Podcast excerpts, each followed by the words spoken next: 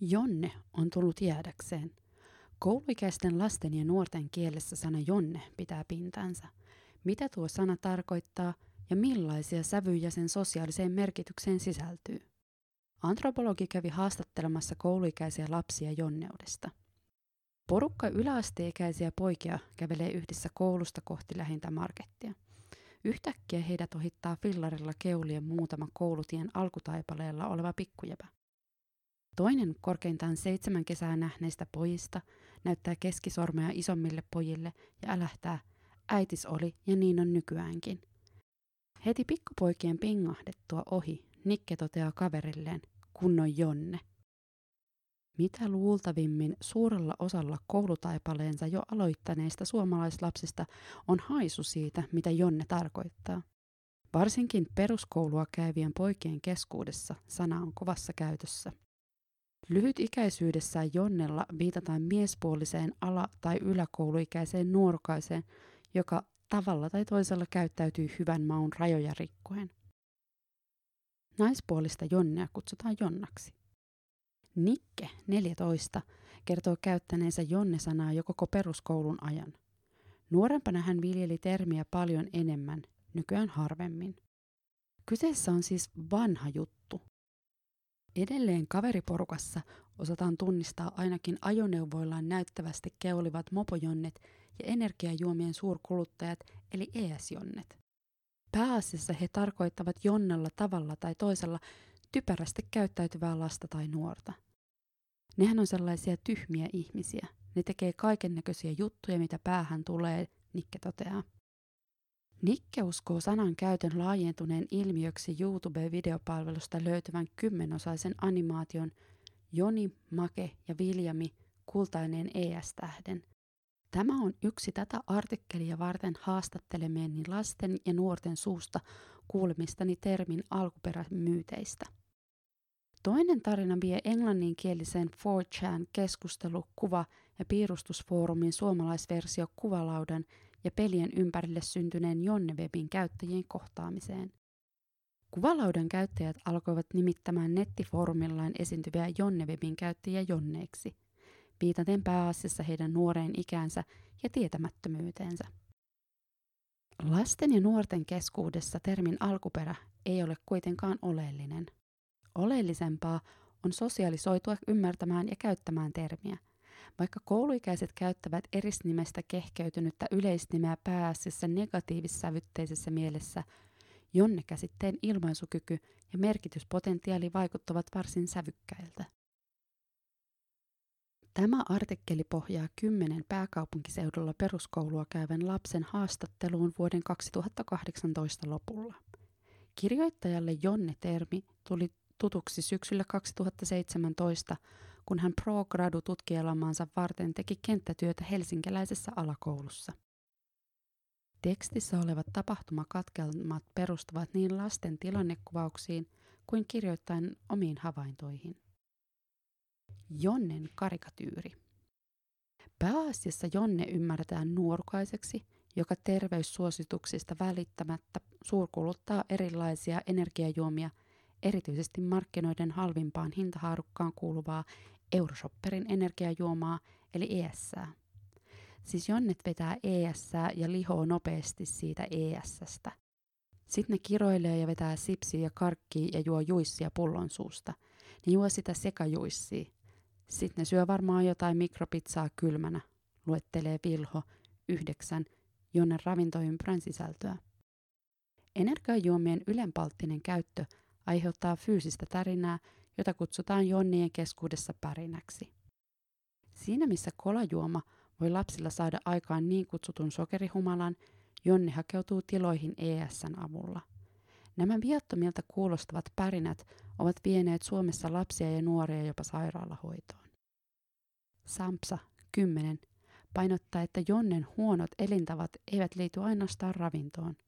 Jotkut jonnet eivät juurikaan ulkoille, vaan pelaavat mieluummin tietokonepelejä sisätiloissa tuntikausia putkeen. Jos Jonne päätyy kavereidensa kanssa ulos hengailemaan, hän on siellä myöhään ja ajautuu tekemään konnuksia liian vähissä vaatteissa. Talvella niillä ei ole ulkohousuja, vaan niillä on ihan semmoset perus Adidaksen verkkarit tai lötköt farkut ja varmaan joku umpihuppari ja ihan lenkkarit vaan, Samsa kertoo.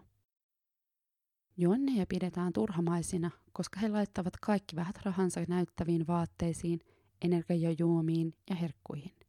Jonnejen itseymmärrys ei kuitenkaan ole välttämättä lainkaan näin negatiivinen. Esimerkiksi energiajuomien nauttiminen koetaan vahvasti osana heidän vaalimaansa alakulttuuria ja näin myös tapana luoda omaa identiteettiä. Lisäksi jonnet saattavat olla ylpeitä imagostaan normia rikkovina hahmoina, jotka uskaltavat tehdä luvattomuuksia anteeksi pyytelemättä. Heitä myös saatetaan ihailla joidenkin lasten keskuudessa tämän kapinahenkisyyden tähden. Jonnet kouluyhteisössä.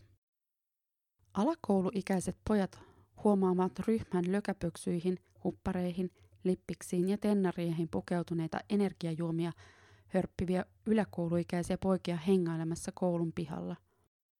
Pienemmät pojat ryntäävät uteliaan innokkaina isompien luokse tervehtien isojonneja. Yksi vanhemmista pojista noteraa uudet tulokkaat teatraalisen näyttävästi nostaen oikean käteensä tervehdykseen ja tervehtien kaikkia pieniä kovalla äänellä. Mitä pikkujonnet? Kaikessa spontaaniudessaan kohtaaminen on veljellisen riemukas. Koulussa jonnet kategorisoidaan kolmeen luokkaan. Pikkujonnet ottavat mallia isojonneista, mutta heidän omaksumat huonot tavat ilmenevät lähinnä rumana kielenkäyttönä sekä kanssa oppilaisiin ja opettajiin kohdistuvana kovisteluna. Isojonnejen rikkeet saattavat olla jo vakavampia. Puolijonnena taas pidetään henkilöä, joka esittää tiettyjen kavereidensa seurassa kovista, mutta säilyttää muutoin hyvät tavat. Jotkut ykköset esittää kuulimpaa ja ne luulee, että ne on isompia kuin ne on. Jotkut haluaa olla niin kuin isojonnet, mutta se ei oikeasti ole niin kivaa, koska jotkut haukkuu niitä. Voi tuntua huonolta kans itsestä, koska joutuu jälkiistuntoon ja ei saa mitään hyvää arvosanaa koulussa. Ei se ole mikään hyvä asia periaatteessa, pohtii Vilma 10. Koulussa jonnemainen käytös konkretisoituu isottelussa, kovistelussa – kuulityypin esittämissä tai kehuskelussa. Jonnejen ajatellaan erottuvan joukosta, mutta ei edukseen. Jonnet saattavat toimia varoittavina esimerkkinä, sillä he ajautuvat riitoihin auktoriteettien kanssa ja harvoin pärjäävät koulussa. Jonnen tragedia. Haastattelemieni lasten mukaan Jonne on vahva ainoastaan viiteryhmänsä keskuudessa, vaikka haluaisi olla yleispätevästi jotakin suurta ja noteerattavaa. Laajempi sosiaalinen yhteisö, eli suurin osa jonnejen ikä- tai luokkatovereista, ei kuitenkaan osta heidän paremmuuttaan. Jonnien nähdään sen vuoksi toteuttavan itseään tavoilla, jotka asettavat heidät marginaaliin. Moni lapsi paheksuu jonnejen kurittomuutta tai säälii heidän sokeuttaan omalle tökeryydelleen, mutta toisaalta jonnejen osaa myös ihmetellään. Eikä heillä ole sellaisia vanhempia, jotka huolehtisivat pelaamisen rajoittamisesta, säänmukaisesta pukeutumisesta, terveellisestä ruoasta tai kotiintuloajoista. Jonni edustaa lasten mielikuvassa selkeästi alemman sosioekonomisen luokan lasta tai nuorta. Jonnet on usein myös sellaisia aika köyhiä, totesi Karri, kymmenen. Lasten kertoman perusteella saattoikin päätellä Jonnien köyhyyden paljastuvan heille ominaisessa tavassa arvottaa tiettyjä asioita tärkeiksi. Näiden mieltymysten nähtiin pohjaajaman heikkoihin sosiaalisiin resursseihin ja huonoon makuun. Jonnien ajateltiin käyttävän rahaa harkitsemattomasti, viisveisaavan koulunkäynnistä tai terveellisistä elämäntavoista ja näin ollen myös tulevaisuudestaan. Alakulttuurinen jonneuden ajateltiinkin kasvattavan pidemmällä tähtäimellä yksilön syrjäytymisriskiä suhteessa muuhun yhteiskuntaan. Jonneus sosiaalisena ilmiönä. Vaikka jonneus on oma erityislaatuinen ilmiönsä, se vaikuttaa olevan monin tavoin myös puhdas lisäys haukkumasanojen kavalkaadiin, samoin kuin vaikkapa Urpo ja Uuno aikanaan. Haastattelemieni tyttöjen mukaan Jonne sanan käytöstä tulisikin siksi pidättäytyä. Suurin osa pojista taas ei ota sen käyttöä niin vakavasti. Mielipideero vaikutti johtuvan siitä, että tyttöjen keskuudessa jonne-sanan kautta ilmaistaan sosiaalisia sääntöjä. Poikien parissa sanankäyttö taas näyttäytyi pääasiassa humoristissävytteisenä sosiaalisena toimintana. Seelan 10 mukaan jonneus voitaisiin sallia itsemäärittelyn kategoriana, mutta ei ulkopuolisen antamana leimana. Se sana voitaisiin silleen lopettaa, että jos joku haluaa, että sitä sanotaan jonneksi, niin sit saa. Mutta jos joku ei halua, niin se on nimittelyä ja kiusaamista.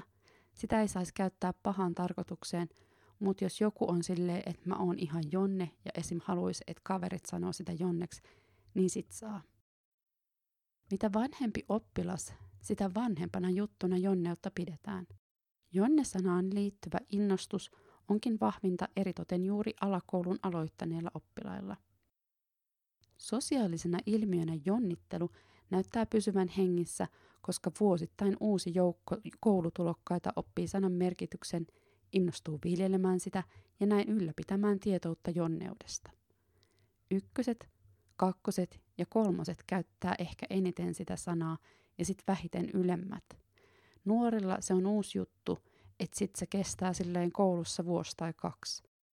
Jos ne on just esim. kuullut sen, niin ne tietää ja alkaa käyttää. Ne kuulee, mitä se tarkoittaa, ja ne voi olla silleen, että toi vaikuttaa vähän jonnelta ja alkaa käyttää sitä. Ja jotkut ykköset haluaa olla jonneja ja silleen, osaa Viivi kymmenen kertoa. Jonne-sanan oppiminen ja jonnemaisen käytöksen tunnistaminen kuuluu monessa määrin jo koulukulttuurin sosialisoitumiseen. Lisäksi se ilmentää lasten kyvykkyyttä kategorisoida identiteettejä ja muotoilla kantaansa vallitseviin normeihin. Kirjoittaja Jenna Honkanen on teologian kandidaatti, joka suorittaa parhaillaan maisterin tutkintoaan sosiaali- ja kulttuuriantropologian oppiaineeseen Helsingin yliopistossa. Hän on toiminut vuodesta 2017 lähtien kyseisen yliopiston antropologian opiskelijoiden lehden väen toisena päätoimittajana. Lukija Milla Heikkinen